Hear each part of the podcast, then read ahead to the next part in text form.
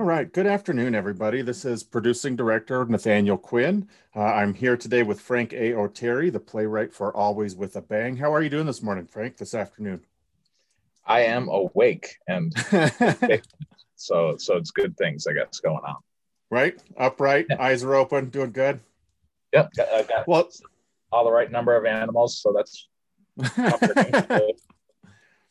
Well, I want to take a moment uh, because the way that our podcast works, and you and I have talked back and forth in, in several other meetings, uh, Wolverine Reads, we know, is all about celebrating new plays and playwrights. So, what I would like, if you don't mind, is take a few minutes to celebrate you um, and what you love about what you do uh, as a playwright, a little bit about your educational background, and maybe one boring thing about yourself. Excellent. Yeah. If we get the boring thing out of the way, it's it's the, the animals. Uh, there are three of them. Uh, uh, uh, Baby Blue is my oldest cat. She's 17 now. Oh wow! Yeah, she's she's a cranky old woman at this point. It's adorable. Uh, and then I have my 11 and a half year old uh, rescue dog named Bubba Bella, and she's a nice handful. She's been around for the last four years in this house at least. Uh, nice. Part Rottweiler, part something else. And then my third cat is General Zaza Meow, and she's five, I think. Uh, nice. And she's she's the largest cat I own. She's really just gotten out of control during COVID. She hasn't been handling it very well at all. Um, so definitely a football. Uh, when your pets get the COVID twenty or COVID fifteen, you know you're in trouble. Yeah, exactly, exactly. Uh, we're both dieting at this point, but not, in uh, any concrete ways, I guess. So we should probably get to it. But yeah, that's the boring thing. I have three pets. They're awesome. um, yeah, and there were a bunch of other questions. Uh, uh what, yeah, what, yeah. What do we got Uh, just uh, like I said, it's it's because this podcast is all about the celebration of yeah. the work, celebration. So you know, it's it's take a moment, celebrate yourself. What is your background in theater? What is your education in theater? What drew you to to theater itself, and then we'll branch out from there into other other elements. I stumbled into it. Um, I was. That's the best way to do it. Yeah, I was um, in the army from 1997 to 2001, and when I got out of the army, I moved to Pueblo, Colorado, uh, because I had been stationed at Fort Carson, Colorado, and went to basic training with someone uh, who lived in Pueblo. So I actually went down there and uh, worked for like a year and a half before I was able to go to school, uh, and then went to community college. And I was mm-hmm. going to go and uh, initially get work towards a creative writing degree.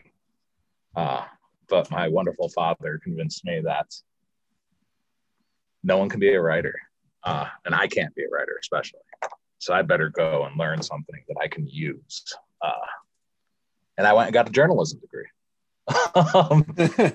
which is like the most dead and awful environment, I guess, at this point. Uh, journalism is is a horrible, horrible uh, occupation in, in, in the current world. So I'm kind of glad I haven't didn't follow through with that. I mean, I got the degree, but I didn't get the job.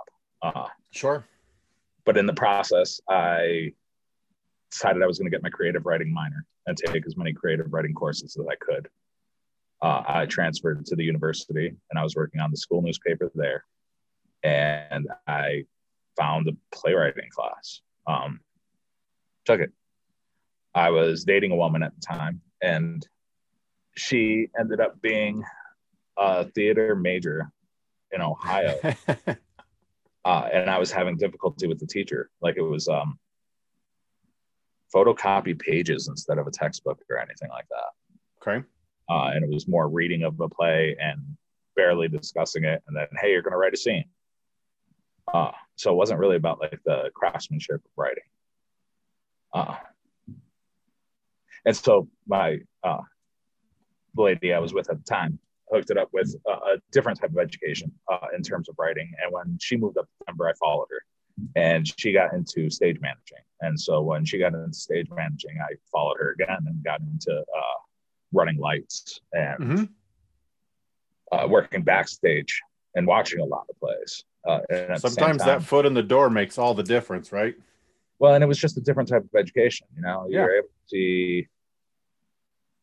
And in the case where I was working, uh, it was a theater that did a lot of classics comparative to modern theater. Uh, sure, sure.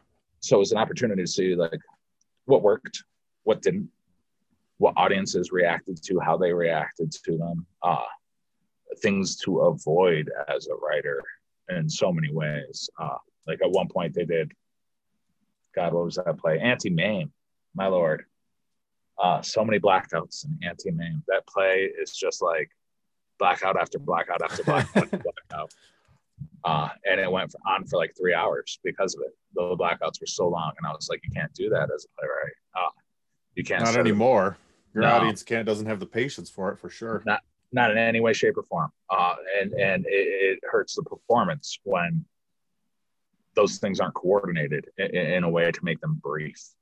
So you're losing momentum in all of these blackouts at the same time, right? Uh, and, and, losing attention and losing everything. Uh, so it really kind of influenced me in that sense and gave me a different viewpoint of, of what I think of blackouts and fluidity and set and and uh, ways to operate in these levels. You know, um, so that's kind of where I got the background uh, in education. It wasn't much in in school. It was really in watching plays and working in the background of them. Uh, because I never went, went on stage. Sure. It's not my thing. Uh, you know, but, I think yeah. that's one of the things that you and I have in common. I mean, I continued and, and and shelled out and still owe gajillions of dollars for my education. But the best part of the theater education I've received is working in hands on and out somewhere. It's uh, I just uh, recently interviewed for a teaching position at a college in this area, and had that same conversation where they were like, "Well, what kind of acting style do you teach?" You know, that's really only important at the university level. Out in the real world, no director cares. Do you do yeah. your job or not? Yeah, and, that's the real question, right? Can you do your job or not? And as a writer, it's uh it's interesting because you can yeah. learn how to write from a billion different places. And and most of the courses I took were poetry. Uh, and I wrote a ton of poetry before I ever wrote anything in theater. Uh, and short stories and just every type of writing, you know. And so, like, and I think that really shows through in your writing, at least in the two shows of yours that I've read, is just how fluid all of the language is. It doesn't necessarily have this light, airy, like we tend to imagine poetry should be. Those those of us that don't live in that world, but the language that your your characters use is just so light and it flows so beautifully, and it's it's the words themselves are alive before they even leave the actor's mouth and i, I think that's a beautiful thing. It, now that you say that and that, that you, you have a background in, in creative writing and poetry in that manner it makes so much sense why why your worlds work the way they do. Yeah and i love my little worlds and and, and i like the, the the combination of dialogue and rhythm and uh absolutely just language in of itself. I think like the, the the the thing that most writers have in common, whether they want to admit it or not, is just that they are lovers of language. Yeah, they should be. Uh, if you're not, then then what are you doing? Fucking writing.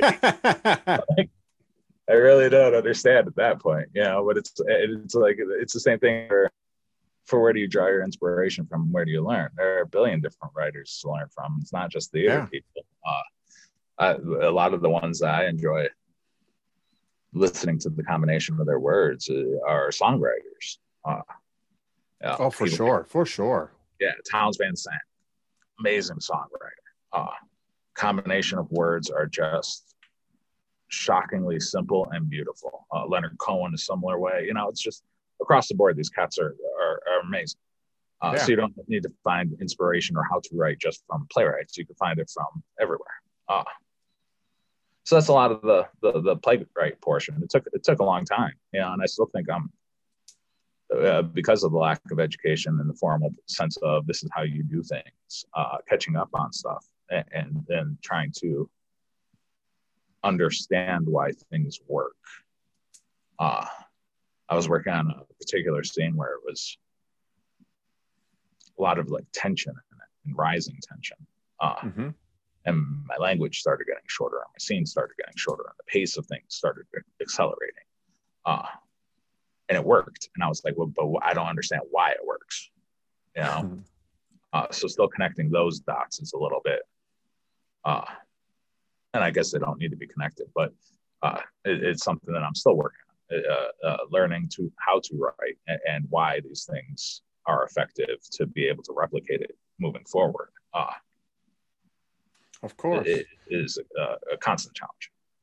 Well, I think I want to come back. I'm going to try to come back and recognize two things that you've said because I want to make sure, particularly if there's any young playwrights or even old playwrights or vetted play, more veteran playwrights that are listening to this, that come back and because you say, you know, your lack of education does this and allowed you to do these things.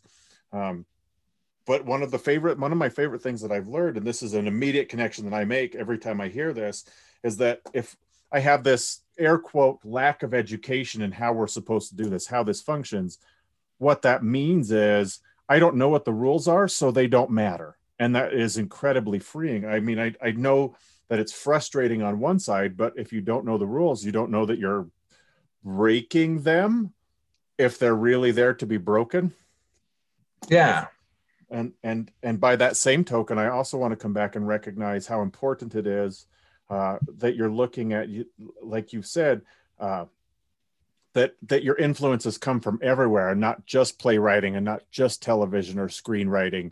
That it's how does this music, how does this lyricist work? And I don't when I say that, I don't mean musicals necessarily. You could definitely find influence there, but songwriters, uh, prose, poetry, and that you're looking at and pulling from all of these different elements. I think that's so wonderful to to remind playwrights and actors and directors really is to look at all of this and how language works itself.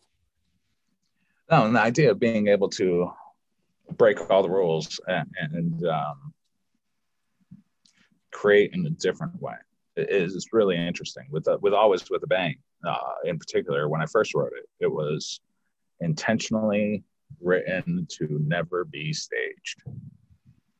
Um, it was brutal beyond anything I've ever written. No one would want it in the condition that it was. Uh, and it was intentionally that way. I just gotten done with uh, an experience with another theater where I had kind of lost the play or lost the direction of it. Um, and it was in a developmental sense. And I was just a young playwright and listening to too many voices and trying to please too many people. Sure, sure. I understand that for sure. Yeah. And, and it made it so that, like, when I was further developing that play, uh, it was no longer in the direction that was in the, the best that would benefit the play itself. It was me trying to win something.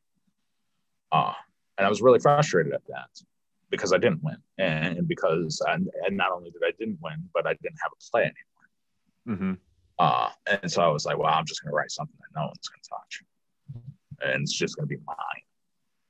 Uh, and I had gone through a weird time in life where it was, uh, I don't want to get into the details of it, but like something tragic Sure. happened to someone that was involved in my life. And uh, it was, it made me think of uh, the people who are adjacent to uh, monsters Mm-hmm. and the people who know them in a very different way than, Mhm. than the, the violent acts they commit. Uh, and so that was like the birthplace of Always with the Bang. I'm going to write these people who are uh, awful, who have done awful things, and I'm going to try and make it so that they're seen beyond the, the, the, the violent acts that they commit. Uh, and then that the audience in return will feel something for them once they realize what they've actually done. Well, Uh, that's one of the the big themes that we capitalized on, or that I I chose to to dive into as a director with this is is uh, like these these two characters aren't inherently bad. I don't think in any way, shape, or form, but it's so easy, like you're saying, to take this this action that each of them has committed, and and it is they are heinous heinous actions but when you step back and have to when you actually don't when you don't get just the headline and you actually get the chance to look back at what the surrounding uh, situation is what shaped these characters into the what pushed these two characters into the corners that forced them forced their hand. Yeah and it's amazing what we do in desperation. Yeah. Uh, that's that's the, the the position that we get put in in many cases where you never know what someone is capable of. Um, anyone is capable of committing violent acts uh, or uh, acts of extreme kindness as well. Uh, it, mm-hmm. it, really d- depends on the scenarios that they're in. Uh, and so with with Bang, it was intending to have these characters and to have that and to, to create something that no one's going to want to touch. Uh, and I did. It was it was. And then else. I ruined it for you. no, no, uh, no. I, uh, a couple years ago, I sobered up because uh, I was a horrendous drunk for a while, and uh, when I did, I had a collection of plays that are incomplete, can't be staged, and then the next idea was, well, I have this thing, and I, I now I want to take it back to a level where it can be staged, and so you have this thing that broke all the rules and was nothing that an audience would want to see and can attach to and and, and uh, that a theater would want to put on. Mm-hmm. and it's how do you bring it back to uh, something that is presentable that is within the rules in many ways. Uh, right. and, and and is able to be staged if someone desires to put it on you know uh, and to learn more. yeah it, it, it was fun. Looking at how to break those rules i i think about and i was actually talking with some of the cast from this show about this. A couple years ago i was at a conference and we watched this production and i was with a whole bunch of undergraduate students. And it was all about the the main i don't remember the entirety of the show so it that kind of tells you it's a new play it was a new play and that kind of tells you a little bit about it. But what i do remember is that it was about the now this is before Trump was elected president, so it was about what was going on at the U.S. Mexico border and and illegal immigrants violently forcing their way into the U.S. And as the show progresses, I again I don't remember everything about it. What I do remember at some point is a bunch of of instigators break into this facility where there's people are being kept you know and I, when i say facility i mean similar to to our detention centers as they currently are along the border and start shooting things up. And it's never clear if they're if they're caucasian if they're uh, latino mexican we don't know. But in the process uh, the, they're very clearly uh, staged weapons are pointed out into the audience while the strobe and, and gunfire fires off. And and and right? So it was one of those things where the undergrad stu- students that i was with were furious. I can't believe they allowed him to do this. You never do this. You gotta you don't this terrified everybody. It sent people into you know one student was like i had ptsd because of that show.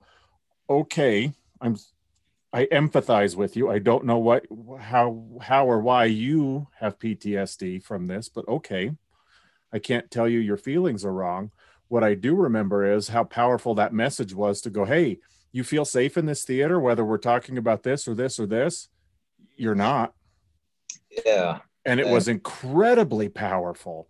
But I think a lot of students at the time didn't understand because they were, they had no life experience outside of the safety of high school. And then, you know, yeah, it's, it's safety of high school anymore. Uh, correct.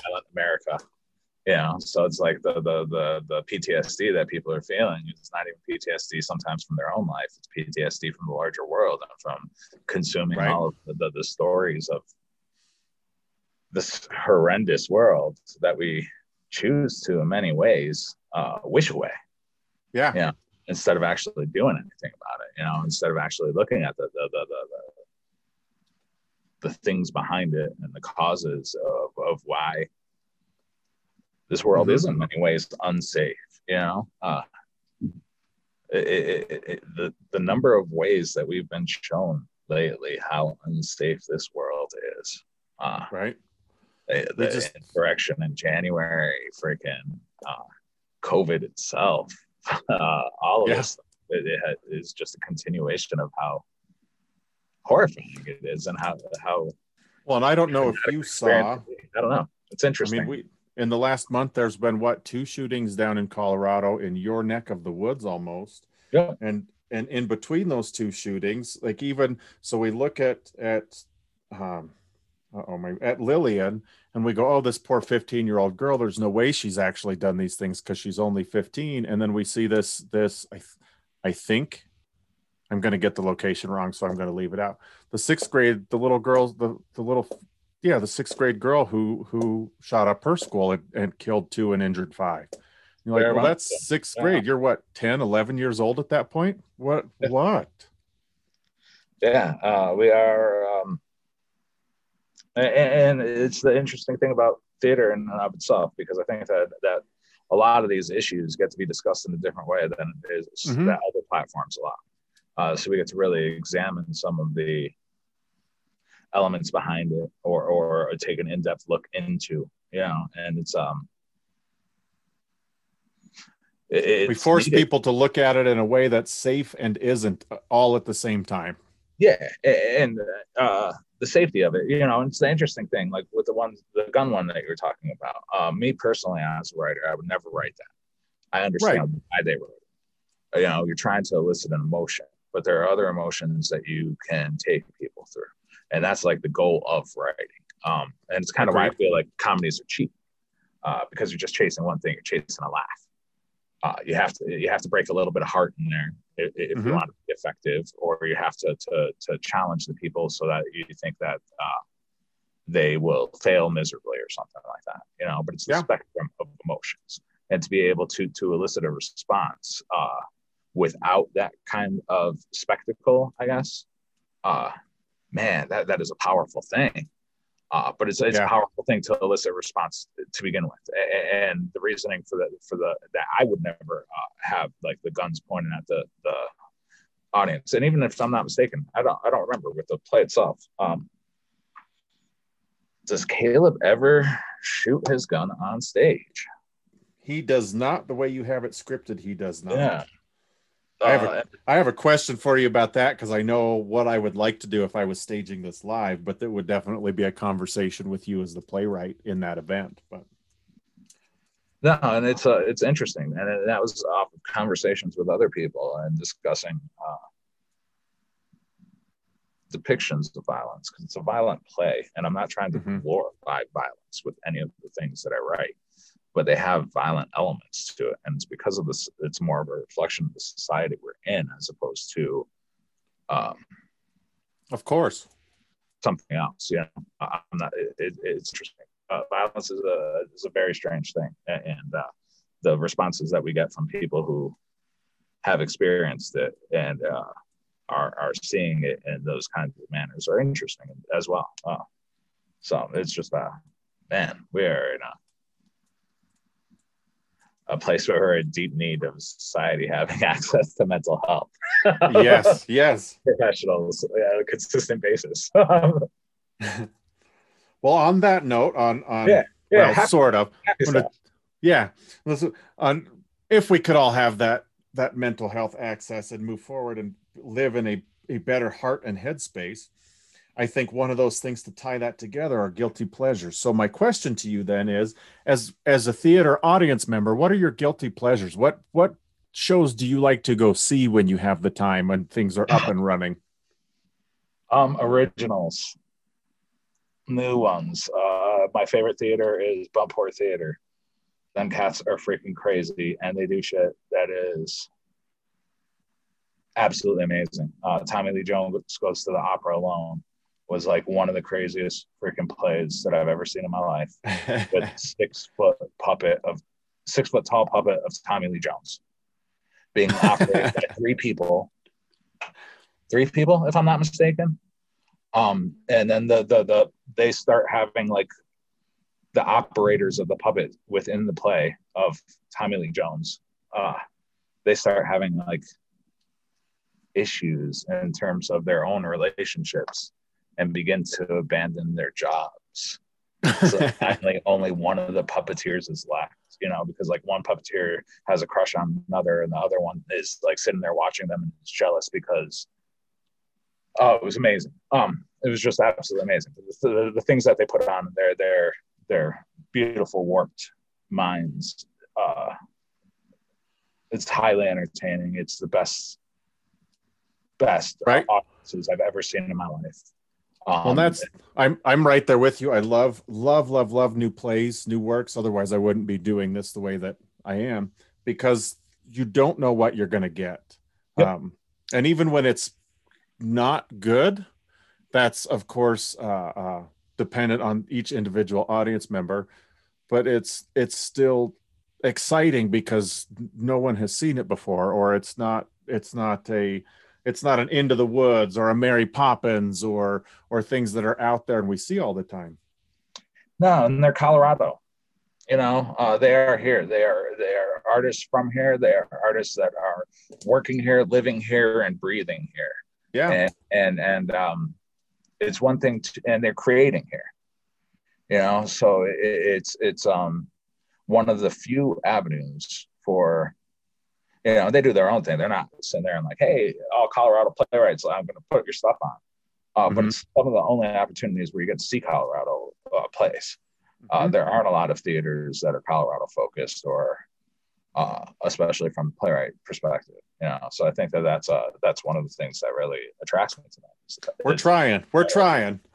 yeah, no, and there are a couple. Uh, Theater 29 was new and doing some things before uh, COVID and then uh, a lot of these theaters were really uh, trying to put on festivals and, and, and attempting to do it through that route, which is mm-hmm. uh, uh, it's something. You know, uh, winners get get get the prizes, and it's not really uh, about the development of plays, which I really wish that the focus was on a little bit more. Sure. Uh, that, that playwrights, a lot of playwrights seem to be floating out there and coming up with some good stuff and are ready to take the next step in their writing careers, and there's just not an avenue for them here in order to do that. It's a lonely spot, um, and I would love to see them get more opportunities because those opportunities weren't around in, in vast quantities when I was beginning at this stuff. Right. So it's it's it's pretty wild out there. But yeah, I like the uh, I'm into the the Colorado side of things and being able to see uh, Colorado artists and, and, writers and their work uh, as the main part um, mm-hmm. for my theater stuff. Uh, I hate musicals. Like I hate. uh, so that maybe hating on musicals is a guilty pleasure. Uh, that's just because the songs suck. I I don't disagree with you. It's yeah. It, I it, I work at companies that I absolutely love the people I work with. I'm grateful and thankful that I have a job, but some of the places I work are musical. It's that's all it is, and it's like, well, okay.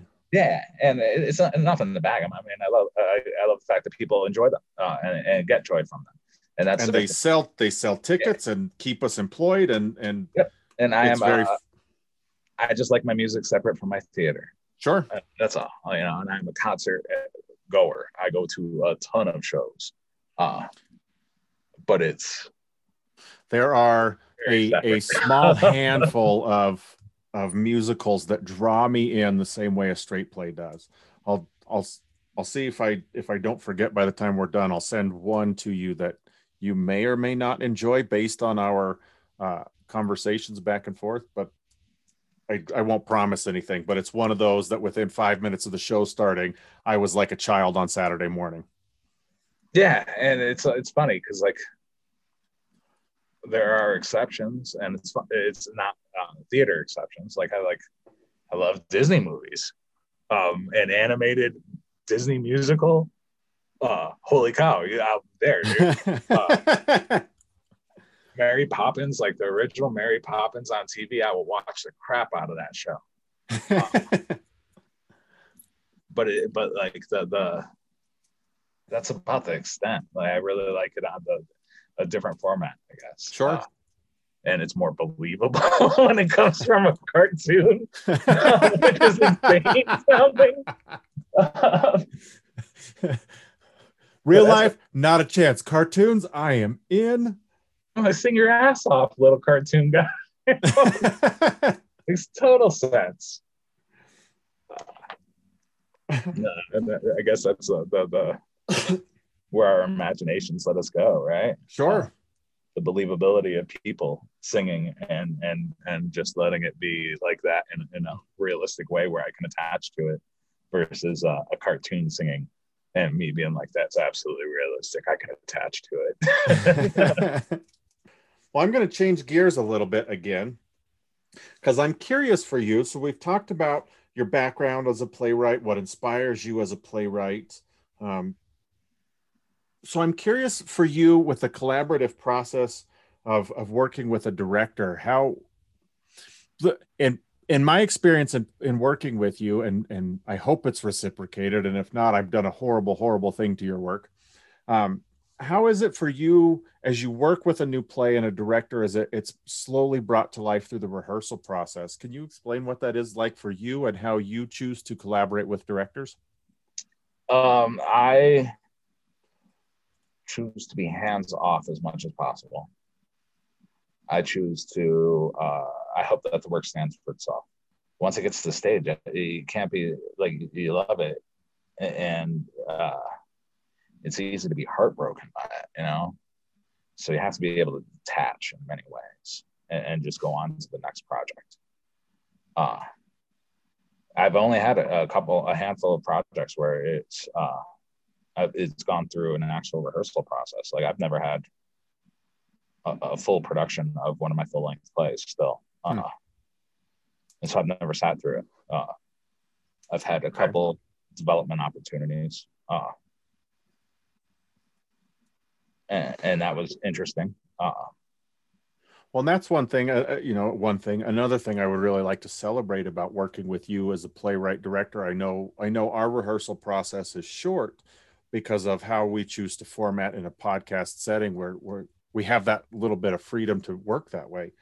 But working with you was always great because it was a small touch in. Hey, how does this sound? Is there anything that's sounding strange?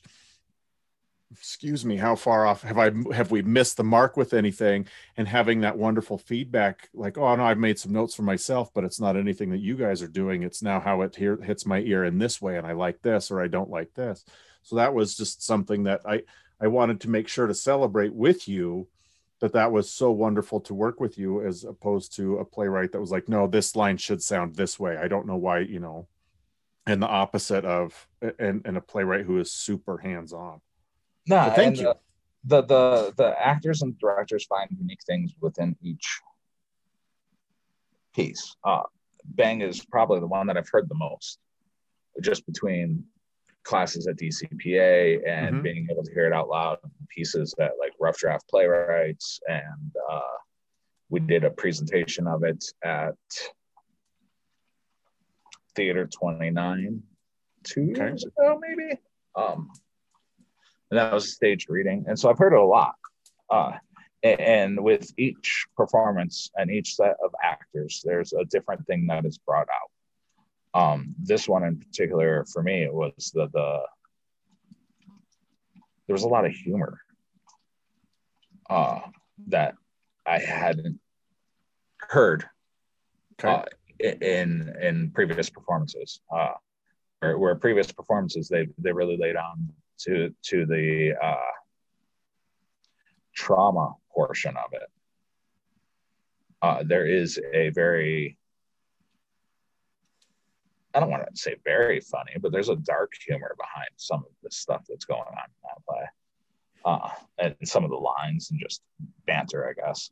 And uh, they found unique ways and different ways to, to bring that out that I hadn't heard before uh, and I, I really appreciate that. You know, and, and, and if I was, or if any writer is, is needing to line read, so that their work can be conveyed in the way that they think it should be conveyed, uh, they need they get some attachment issues. Uh, and it's frustrating, you know, because you want it to sound the way that you want it to be. Uh, but you also have to trust that the work in and of itself is going to find unique ways because it's it's alive once mm-hmm. it gets to that portion. You know, it, it, it gets this a, an additional lifetime in a different form. Mm-hmm. You are the one that does the page. They're the ones that do the stage. You know, and and, and uh, in that lifetime, it's going to just become something else. And occasionally, it's not going to be what you want. And occasionally, it's going to exceed anything you ever imagined. And hopefully, a lot of the time, it's similar to what you wrote. Uh, but on any given night, an actor is going to drop a line. Uh, something's going to happen. I was working lights on uh, production of Romeo and Juliet, and fucking Romeo was climbing the fucking trellis or whatever to get to Juliet's balcony, and right, it broke. And oh dude, no, yeah, dude, just like crash right on the stage, and I'm oh, like, no. like What dead do you do? silence in the in the audience, and I'm like ready to die in the booth. I was like, this is fucking amazing. How are they going to recover from this? right?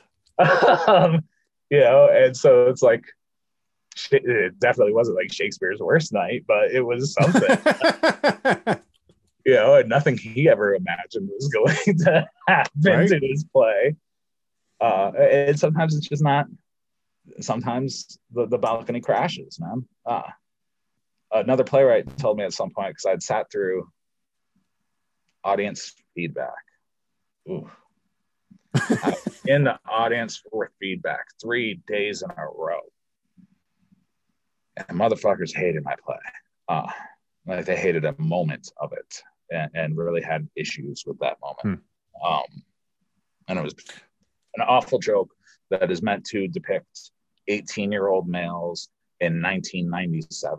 And it really does depict 18 year old males in 1997 in a very distinct way sure. and they thought that the, the language was offensive and so it turned into like arguments with old people uh, about this the- I've been in those talkbacks before. Yeah. yeah and i just sat there like listening to it and listening to these people like saying things about me and about my writing and about my characters and just took the, the entire beating and at the end of it uh, my playwright friend came up to me and she was like you don't have to be there you let someone else listen to that crap take notes and hand it to you you don't sit in the room like that's just like. Something beyond. And i think that that's the same way with productions. Uh, like if it's a development opportunity that's a different thing. You're sitting in the room and you're having discussion Right. going through it. If if they are putting on a production of your show man what do you really have to get to say? Like other than is it in the script? Because if it's in the script they did it right. If it's not Yeah. the script, they didn't do it right. That's it I wonder about that a lot. And, and there is something uh, as a director that I enjoy and appreciate about a talkback like that. But there are some instances where, like what you're saying, it, it if I'm hearing what you're saying correctly, it becomes an analytical, a critical analysis of the playwright's writing instead of what the director and the actors chose to do with that writing in a in a way that's not the story that they chose to tell. Um, I'm thinking Um, about a show in particular I did a couple years ago that that had very racial undertones to it, but I did it, you know, in an area where cultural diversity isn't a big thing. It was, you know, 95% Caucasian. And so they didn't they the audience and the talkback danced around. Well, I don't understand why this was a thing. Why is this a thing? Why is this a thing? Because the character is of color. Yeah Well, yeah, but you didn't have to cast her of color. No, I did because the playwright requested, demanded it, and it makes you have to think about this. Well, I think that's just a terrible choice on the playwright's part, and there's the issue of the play, yeah and for they didn't want to hear it. yeah uh, uh, for people who in their own lives don't have room for that conversation for, for their own reasons right that's that's Mhm. Be truthful about it in that sense. Um it's interesting like because um and especially with what's been happening in theater. And uh theater's a weird place right now. Uh it's been a weird place for a number of years. And i recognized that a while back. And I really thought that the movement would be from women. And it was going to be a woman-led movement. And they were going to be like well, why don't we get decent roles why don't we mm-hmm. have places of power in the theater why aren't our playwrights being represented in in in uh, equivalent ways mm-hmm. uh, and it never happened but as a playwright i was hmm. very aware that i needed to begin to write and that it's, it's a requirement to be able to write female leading roles. Sure, sure, sure. Uh, and to really be able to dig into female characters. Uh, and then this year, this past year happened. And it had nothing to do with females. And it had mm-hmm. everything to do with race and representation and, and, and positions of power and uh, positions in theater in general uh, and where the money goes and everything about it. Yep. Everything. Yeah. Because we are not in uh, uh, uh, an equitable business currently. Uh, it is extremely white heavy, and, and, with the places that they decide to put on, with people yep. that are putting on. Um, and so it's really up to it's important for the playwright more more important than ever to clearly define the characters that they are putting on stage. It's no longer are you able to say that this character has no race? That this character is a universal character because that does not exist. So I have a question for you. Yeah. Um, and this is an older play, so I like I didn't get into like sure with with Bang, I didn't have the opportunity to develop it in that kind of sense, you know, because uh, I didn't get into this kind of mentality mm-hmm. until mm-hmm. uh, like a year and a half ago, year ago. Uh, year ago, year ago, probably maybe more accurate. Uh, where we have to be better at this. It's our job, and so uh, I, I, commend you actually on like the, the the putting that play on because and, and making the people uncomfortable because it's needed. Yeah, uh, the, the, we can't just put on. You can't take it with you, uh, and, and, and and pretend everything's okay. Let me fire this question at you. And I asked because I was just on a panel where we discussed this uh, at the University of Wyoming. Uh, is it how comfortable are you as a as a Caucasian male writing a character of color and as a playwright? Now, this may get a little more philosophical than we want to go go go terribly down the rabbit hole into. So, uh, if you don't, that's totally fine.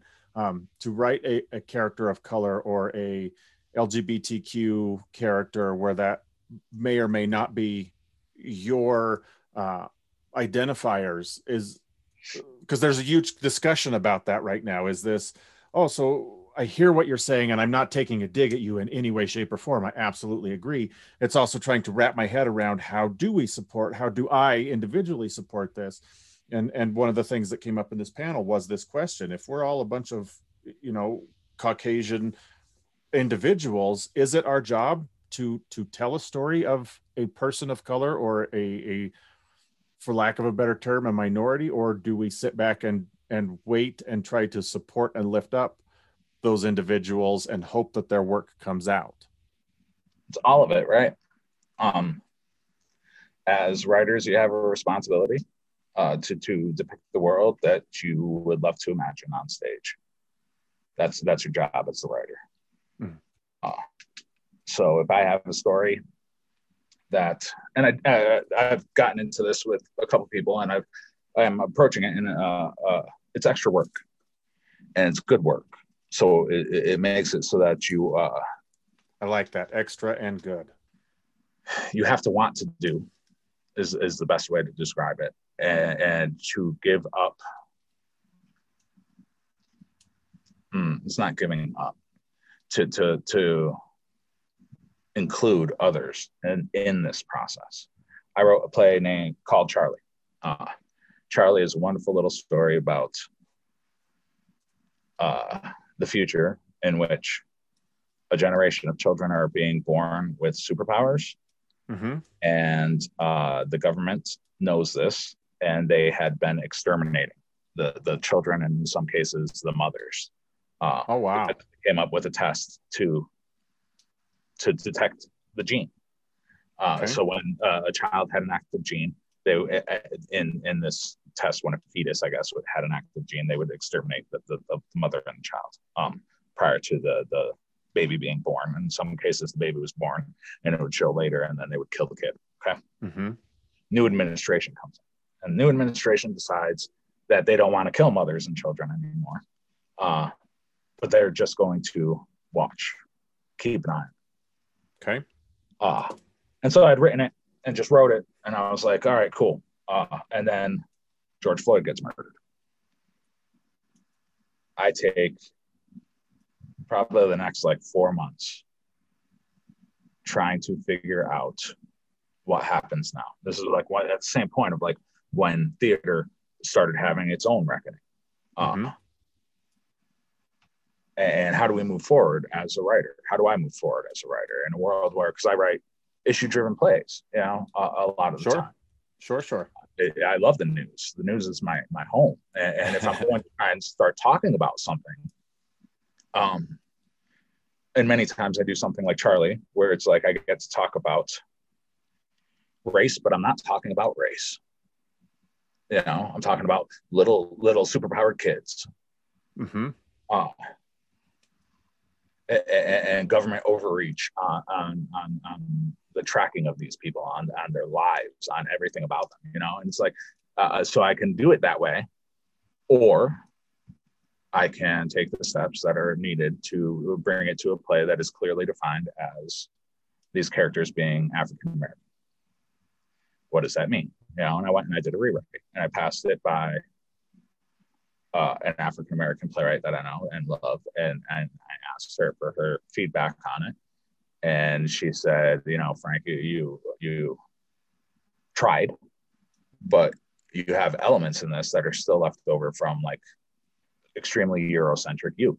And that if you want to go full in, you're going to have to address a couple things. Like, like uh, uh, originally there was a, a statue of shit. I'm going to forget my Greek gods here. but it was like a statue of some Greek person who uh, was was was loved by another Greek person, and, and, this black person is sitting there and looking at it and admiring it and, and, and talking to it in a sense of look at you now that you've grown old and you're not pretty anymore. And and like talking to it in in this almost worshipy way. Okay.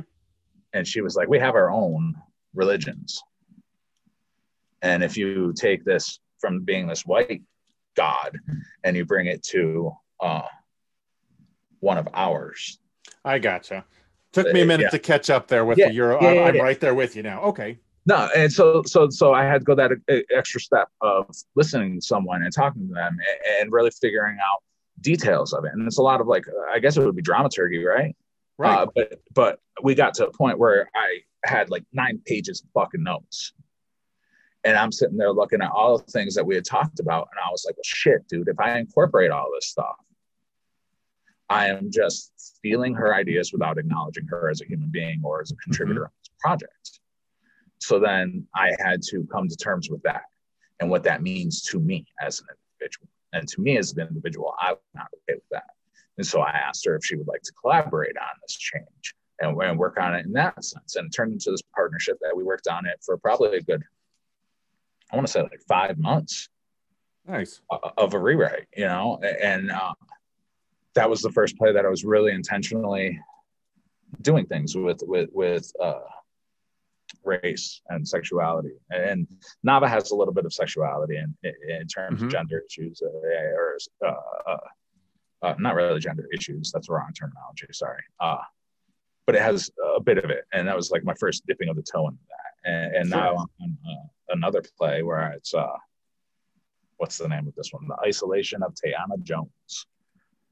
Uh, and it is about a black trans woman who every single time she experiences a personal trauma there's a larger ripple in the the world of like tragedy so her personal traumas cause these incidents of tragedy uh, a butterfly effect almost almost yeah okay uh, and she locks herself away for 40 years and, and uh, it's this fucking beautiful play. Uh, well, in my opinion, it's a beautiful play. You know, and is it my story to tell? I don't know if it's my story to tell. Um, I have no clue. But I and is it done? And no, it's not done because it hasn't been developed through the proper avenues to be able and the work hasn't been done to make sure that that the representation is correct that everything's in a respectful way that i am honoring as opposed to portraying for my own benefit it's like the glorification of guns and violence you know? It's the same kind of thing same kind of work. Uh, i like that so, that idea on of honoring instead of of portraying I think yeah, that's one of the, I, I think that's a strong point, and I I'm going to steal that from you if you don't mind, so that when I do come back and you know and am invited to another panel or have this conversation elsewhere, that I could look at it and say as a director, my job is to honor instead of uh, uh, uh, uh yeah, and what does that mean? Um, you know, it means bringing in the right people. It means when you are going to have, it's not only the actors, but when the actors are, are looking into their characters and trying to get the experience to fully understand, even the, the white actors, especially that you're bringing mm-hmm. people to talk who who who are from these cultures that you're trying to represent stories from, right? Um, and that you're making sure that you're that it's a, a, as diverse uh, uh, uh, an artistic crew putting it on as possible. Um, and, well, that was just like by that same token, that show I was talking about a minute ago. That's the same kind of thing with the the one of the gals who I love and have worked with multiple times. Uh, played an older passive aggressively racist woman and, and every once in a while in rehearsals we'd have that conversation well i just don't think that this is racist and i'm not sure why we're we're leaning into this this way and the conversation was usually that right there is why and it, was a safe enough space that the the young woman of color who we tried to make sure was very clear your job isn't to teach us but we really appreciate your your help with this you know? We should be aware of our own ignorances. And so it would be these healthy conversations to go no this is what it sounds like. I know that your intention is this you know? If if quinn says this i don't as the more i get to know him i recognize he doesn't realize that it sounds racist to me because he doesn't know my experiences so i don't take it as offensive but i may come back later and go hey just so you know food for thought blah, yeah. blah, blah. noted okay yeah and it's um i think that the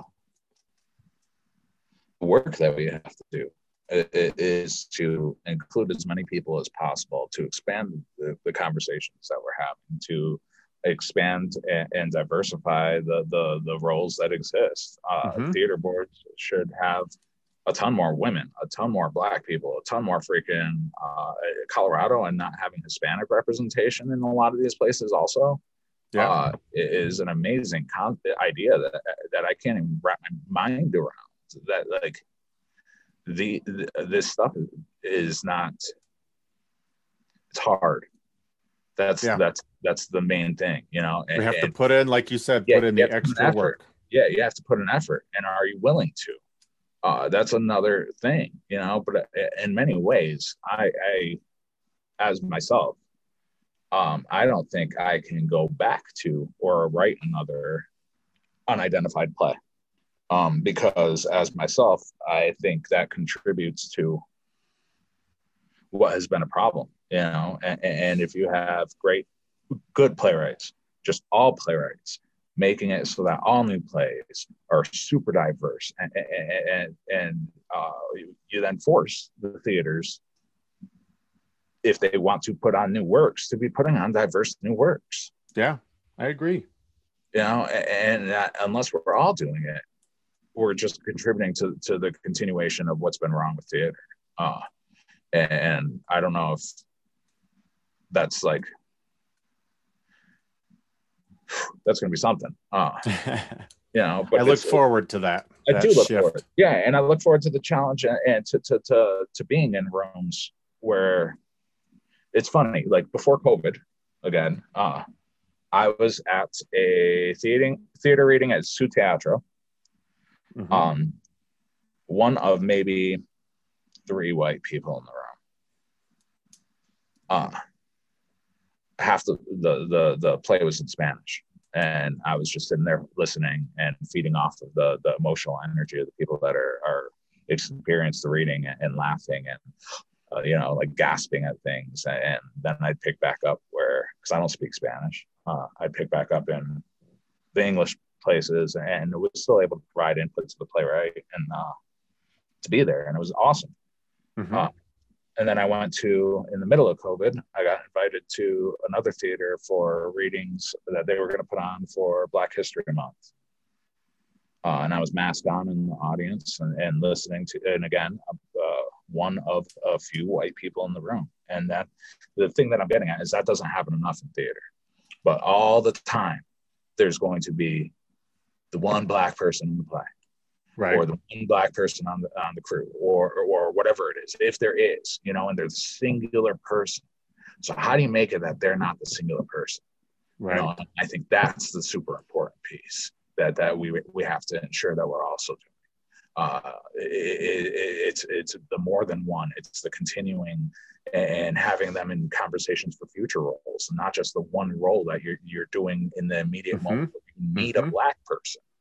Uh, because that makes fucking people feel like shit when, when you're just using them when you when you need them as opposed to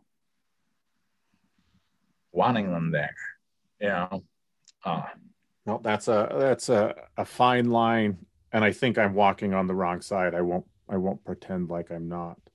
Where no, it, the last the last couple of shows that i've done or a couple of shows that i've done uh, the main characters are Latino, and and I have a couple of of associates and colleagues that are of of a Latin descent, and I reach out to them. I mean, part of it is with with Wolverine Theatrics. I'm small enough; I don't hold auditions yet, so it's by invite. Yep. But so it's you know I have this core of of individuals that I reach out to, but it's a very careful conversation every time, and I hope I'm doing them justice and not like, hey, I need you because I need somebody who's of Latin descent. Yeah. You know, but ah, I, you know, the other side of that, I haven't reached out to them for other shows either. So I know I'm on the wrong side of that fine line. Yeah. And it's just something that we have to continue to try and work and improve on. Um, no one's going to be perfect. Uh, this is an evolution of all of us as individuals uh, mm-hmm. so that collectively we can be better. Uh, and it takes time and it takes work and, uh, it takes effort. And if we don't know it's happening, then we just continue blindly through the crap we've been doing, right? Right. But when you become aware of it and you see it, uh, it's tough going back. And and and now I'm at a point where it's going to be tough going back, and I never want to. Uh, mm-hmm. I enjoy the diversity of learning about new cultures, trying to depict yeah. them within a play or within uh, a screenplay, uh, the uh, or a TV pilot. You know, uh, I'm working on a TV pilot now. That's uh, the idea. Yeah, the idea is uh, modern day bullfighting, but bullfighting with bulls has been banned because it's inhumane. So they actually use like poor people as the bulls. Oh shit. Yeah, yeah, which is more humane, right? Yeah, right. They uh, stand uh, a better chance. Yeah, uh, but it's going to be, I imagine, uh, set heavily in a Latino world and and figuring out where the proper avenues and the the the, the proper way to ensure re- respectable fucking representation. Uh, throughout the process while I am writing this, but also like what happens when, if it gets picked up by someone mm-hmm. and then it's in a writer's room, you know? Uh, and it, it's crazy because like the representation in the writer's room, diversity in there is not something that necessarily I can control, but you would hope that because the characters within it are heavily Latino and uh, it's uh, got a female lead and all these things that are within it that you're like, I would like some Latinos in my writers. Sure. yeah. Female, yeah, absolutely. You know? like, and uh, you hope it, it, gets continued that way. And, and so that it's not only the, the visual portion that you see, but it's also the, the, the people behind it that, right, that the representation behind the scenes for sure. They get diversified in return, and, and, I would hope that it's the same way with with theater. You know that that as things go on and uh, that we're seeing more plays get staged that are more diverse, that have different types of representation, that we're going to be including different voices here on out and, and mm-hmm. getting them into the theater families uh, uh, and, and being able to well, theater families. That's such a fucking fucked up term to begin with. Sorry. but within theater organizations, um, and being able to uh, start going down a different path. You know, uh, it, it, doesn't have to be this way, and a lot of the times we choose it to be this way uh, because it's easier to stay. yeah, because it's easier to stay yeah. for sure. So I have a question, another question for you, um, and this is uh, along the lines of continued theater growth, but it's also a connection back to very early, something you said very early on in our conversation about uh, watching a show from backstage, and there were so many blackouts. I forget the title of the show because it was irrelevant. Oh, Auntie Mame. Yeah. Yep. Um, have you seen or read anything about the argument right now on Broadway as it slowly starts to open back up from this pandemic? That that there is a push to get rid of intermissions, that 15, the standard 15 minute intermission, and and as a playwright, what do you feel about that? That um, standard 15 minute intermission is outdated, isn't it, in many ways? But the whole theater format is outdated in many ways. It's not really uh, attachable. Right. um, so, I just I I'm curious because you you made that comment about you know there's so many blackouts and it just ruins the flow and the pe- like there are companies yeah. like if you're a dinner theater losing that intermission loses your dessert series okay yeah i'm right there with yeah. you but yeah. so many as a director i'm like good god if we just kept going with this and you know people got up and peed as they needed to uh, raise you know don't i'm not saying raise the prices for your concessions pre-show and your your already overpriced wine and and beers but if your audience doesn't need it why would you ruin the flow for that well and embrace technology right? Yeah. Um, if we have the capability to scan qr codes and, get it sent somewhere and someone sees uh, uh, that table two wants a red wine uh and get table two the red wine. Yeah. It doesn't have to be during intermission uh yeah. but it's funny that the format that we go with to begin with is uh come buy my shit at my concession stand you know? Yeah. Uh, don't use your phone anyway uh all these things that make it that that that, that the, the people of today don't uh, really understand or, or even want to participate in. You know, I my, one of my favorite experiences at a theater was it was a late night show, and I had just finished working in the booth on another show, but I had brought a six pack of beer, and I sat for the late night show, and I freaking drank my beer and I'm just cracking beers open as the show's going yeah. on. Like beers all around me, having a good fucking time, laughing my ass off, enjoying sure. the show. Um, and it was so not theater. It felt great. Um, and, and, and that I think that a lot of people, uh, theater goers, have an issue with like the traditional sense of what theater is, and that uh, just yeah this is how it is. We sit for this long. We yeah. get up. We we complain because it took so long to get to intermission, but nobody gets up to go to the bathroom until the two minute warning anyway. No, and I've been told that Always with the Bang is not a full length show. Not, not, a full length show because it's 52 minutes. Oh, heaven forbid. I disagree with like, that entirely. I don't know who told you that. I, I think like, it's a it's insane.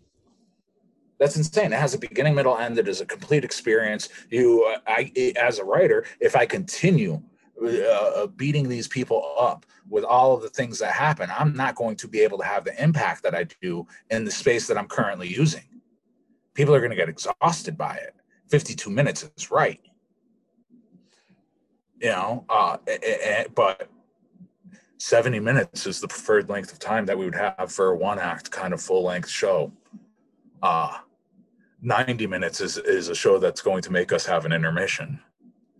Yeah. you know and this kind of mentality of, of of what we are what we present instead of man each show is unique in its own and that to me feels like a company who doesn't want to or isn't prepared or capable of adjusting ticket prices according to their show length.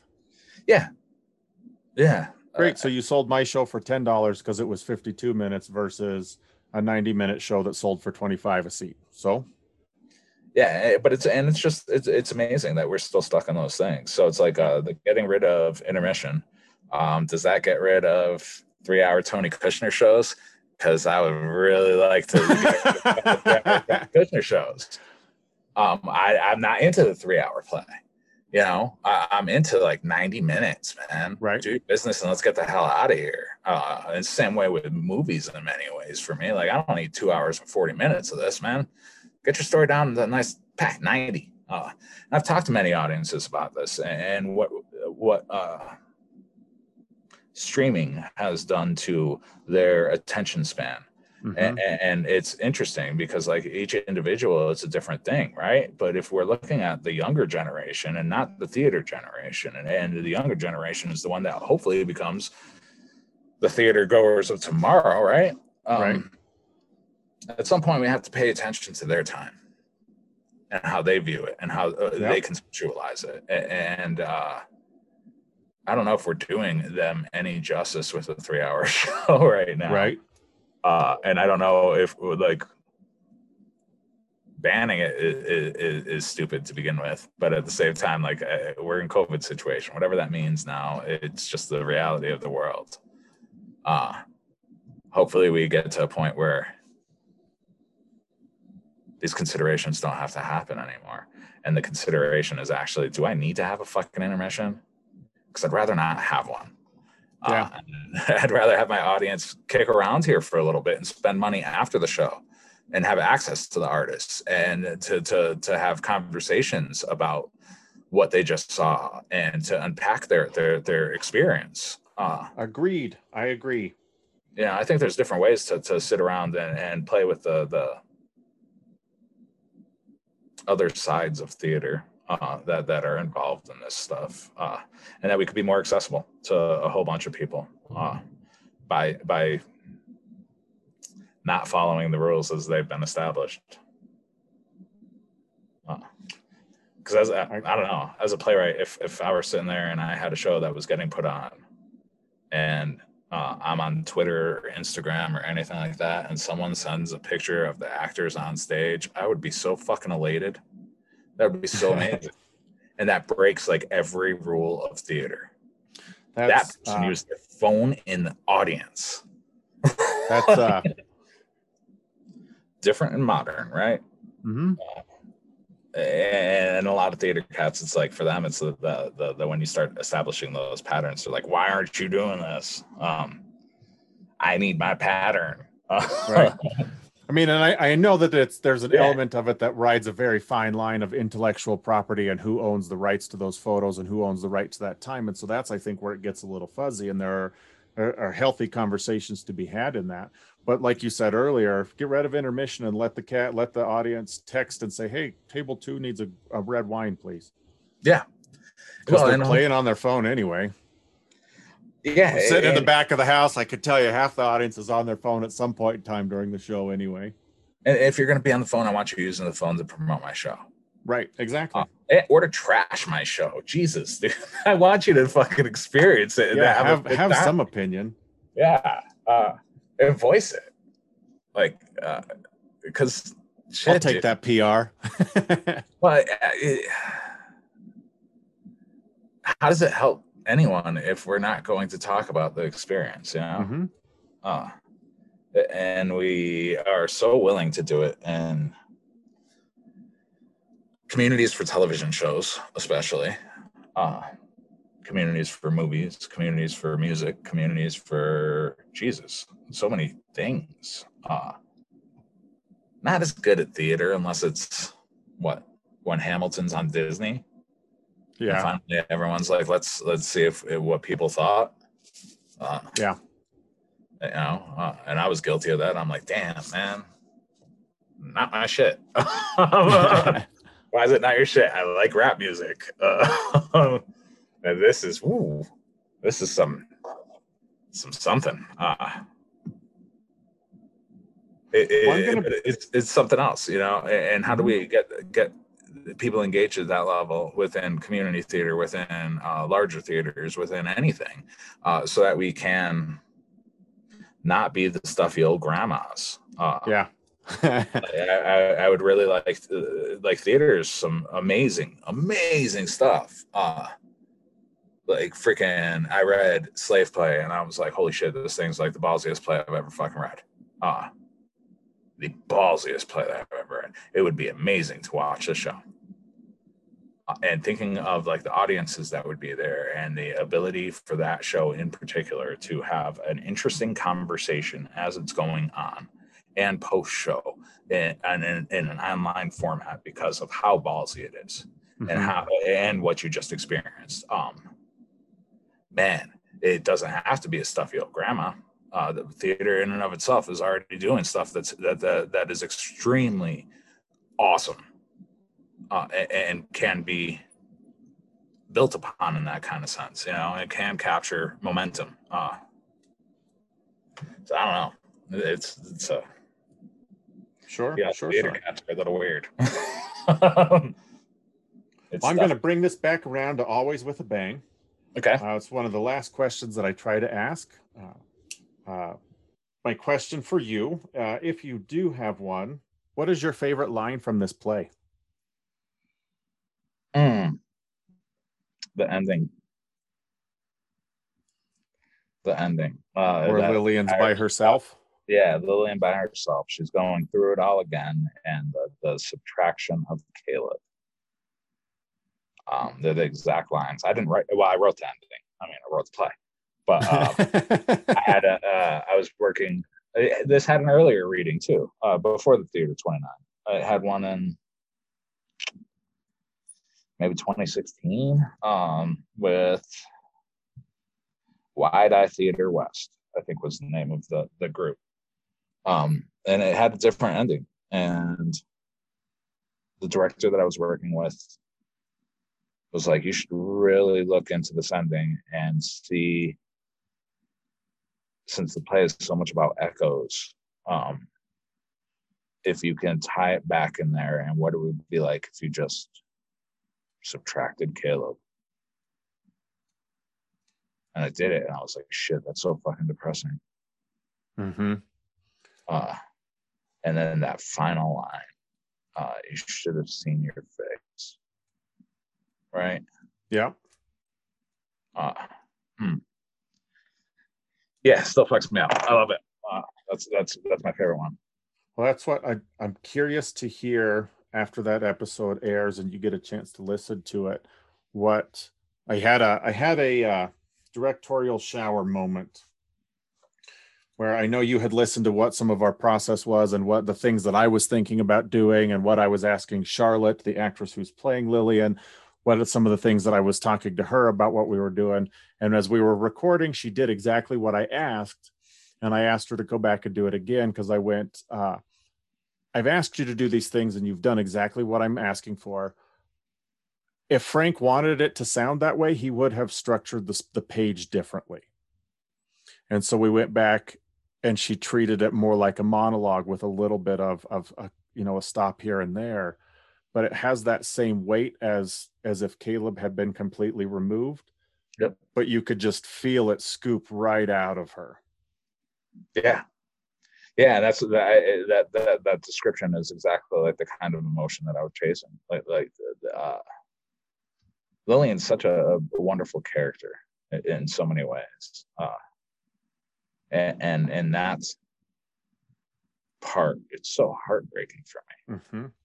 Yeah. see and it's funny because the, the the line that i took from her from the show as one of my favorites this the big standout is also from her um it's in the third the third scene when she tells caleb you know when they're fighting you're we're not in love she says the love you think is between us it's a condition a direct result of circumstances and environment and that's where i you know sprungboard from this idea that we talked about a little while ago about what happens when the circumstances and the environment dictate the choices that we make. Of course it's just the two of them so of course he thinks that they're in love and so she's younger but so much wiser but so much dumber at the same time. Yeah and she has uh what? Uh in my imagination the, the uh, 30 years of experience on him. Yeah. Uh, you know she's been down there with that bell for a very long time. Uh, yeah, it's a it, she's she's and she's still there when he leaves. That's the worst Yeah. part. He gets Yeah. out and she is refuses to learn and make the adjustments. And it was like, oh, Oh, Well, I didn't think you could rip out my other horseshoe kidney. is he gone? Or is he just not there in a different place? You know, uh, I don't think he gets to go somewhere pleasant. I just don't think he's there. Yeah. You know, and, and- that's that's something in and of itself. Uh, but it's it's uh it's fun and especially well fun uh the idea of afterlife the idea of what is next the idea of paying for our our experience right Mhm. uh, and and and what that means in a religious sense as opposed to a guilt ridden sense Right. These the two people that yeah i don't know i don't know and i don't know why he moves on like because i don't know if he uh If he learned, yeah, that was the, the the fascinating thing to me is he's gone. We don't know where. We don't know what triggered it. I have my theories, but I don't want to share that with anybody just in case they haven't listened to the show first. Uh, so Yeah. it's it's this wonderful like I don't know. No, and a lot of people ask me after the reading. It's like uh, trying to get me to talk about that portion of it. And uh, I think one of the things that I really love about this play is that it, uh, the, the, the, what one individual can take away from it is completely different from someone else. Right. Yeah. So it's not even about. Uh, it's the same thing with uh, the the isolation of Tayama Jones. Um, that play has kind of a similar kind of questionable, wildly opening it, open ending, where I want you to fill in the gaps, dude. I don't want to do that lifting for you. I don't, you know, I don't need to tell you what exactly happens because it's, uh, I gave you the silverware, but I'm not going to feed you. yeah, and it's more powerful for for you to fill it out than me. Mhm. uh, I, I took you all this way. What happens next, dude? You know, and let them build on that. Uh, man, use your imagination. Have fun with it. Figure it out. Yeah, yeah, yeah.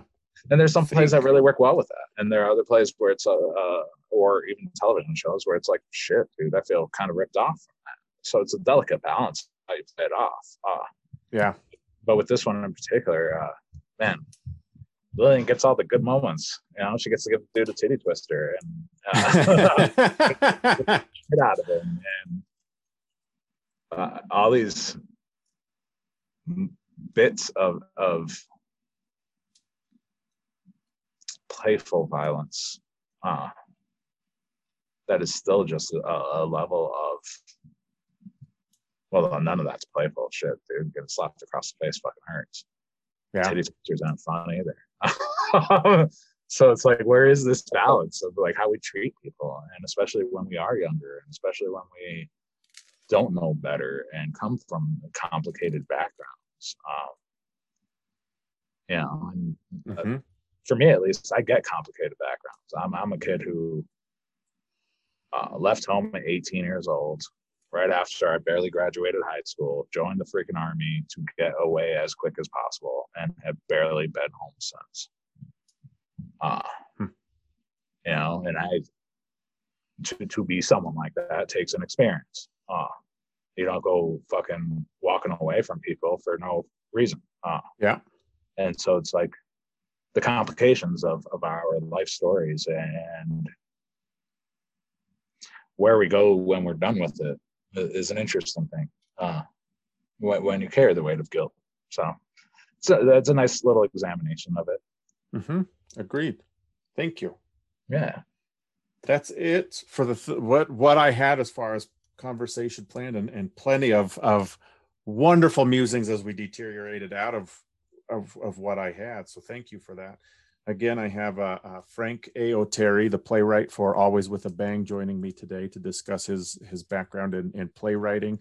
Uh, the the show Always with a Bang, as well as several others that he's written uh, as we converse this this afternoon. Uh, Frank, as we as we wind down today, is there anywhere that we can look for you? I know you said you've listed about four or five different or companies that you're working with.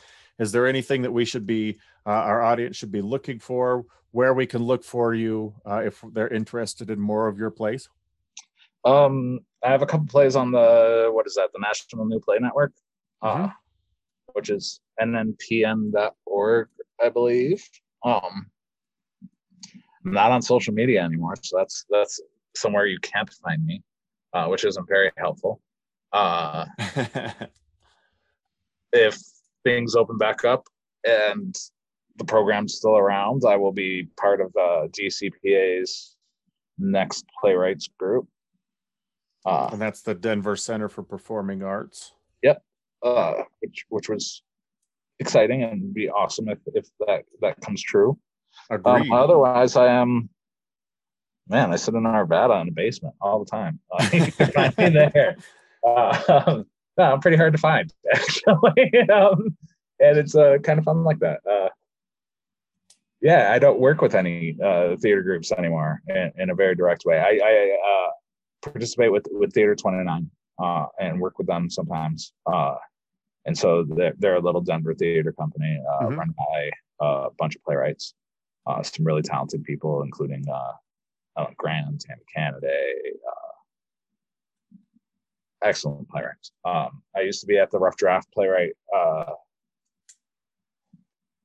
things events uh, that were at Jesus Walnut Room. Uh, I think was the last place that we're hosting them, but their last event was their last event, so um, I don't think they're around anymore. And uh, okay. yeah, otherwise I'm in my basement in Arvada. well, yeah, we'll see if we can't find other ways to help you if, uh, get your work out there even more. Um, yeah, no, and uh, at some point I should probably create a website or something. Uh, to have a social media presence, right? Uh, and, and that might help. Uh, and then I could have like an email address or something. But like, otherwise, I'd be giving out my personal one. I'm like, no, I'm good. um, so, well, if anybody yeah, is, is, is really really wants to get in touch with you, they're free to to to email us here at the website uh, at at at Wolverine Theatrics. Uh, our our new email address is Wolverine Theatrics at gmail.com. If you're really interested, like I said, fire us some questions about Frank, and I'll see. Uh, I'll, I'll pl- happily play the middleman there. Oh, excellent! Yeah, yeah, I appreciate that. Um, the the anonymity is a beautiful thing, right? Yeah. Uh, and it's uh, I'm not ready to come out of my come out of my shell yet. sure, sure, sure. Um, but at some point, I'll get back on. Well, no, I won't. Uh, it's like I'll get back on, on Facebook, and I'm, no, I actually won't. Uh, they're awful. Uh, sorry, Facebook users. Um, and Twitter. You're allowed to have your opinion. It's totally fine. Yeah, no, it's a, it's it's an amazing society. We're we're connected all the time, and, and uh, the ability to walk away is, very hard. Uh, so it, it's a it was earned this time. Uh, in the six months of peace and quiet, I haven't been happier in, in a little bit. So, in case nice. you guys can tell, this is a happy voice. and I think about happy things with my happy place. So, uh, yeah. Well, with no, tongue in cheek, uh, I'm going to thank you, Frank, for sharing this show with us, and and uh, I'll let us both walk away from this and and like I said, tongue in cheek, I was an absolute blast working with you, uh, reading the couple of plays and coming down and working to this one specifically with always with a bang. So thank you so much. No, and I appreciate uh, the the work you guys did. Uh, like I said, you guys found a lot of humor that uh, I didn't even realize was there, and it was it's so nice to to hear it read like that. Good. Good. An absolutely different experience from the other ones. Uh, so thank you. Uh, I thank appreciate you. it. Thank you for joining us for Always with a Bang by playwright Frank A. Oteri, featuring the voice talents of Charlotte Movizo, Justin Glover, Oscar Whitney Jr., and Megan Trumbo McDonald. If you've been enjoying our content, please head over to our Patreon page at www.patreon.com forward slash Wolverine Reads and consider becoming a patron. We are passionate about creating and celebrating new theater. Becoming a patron helps us to continue creating and improving our craft. And from all of us at Wolverine Theatrics, thank you for listening, liking, and sharing.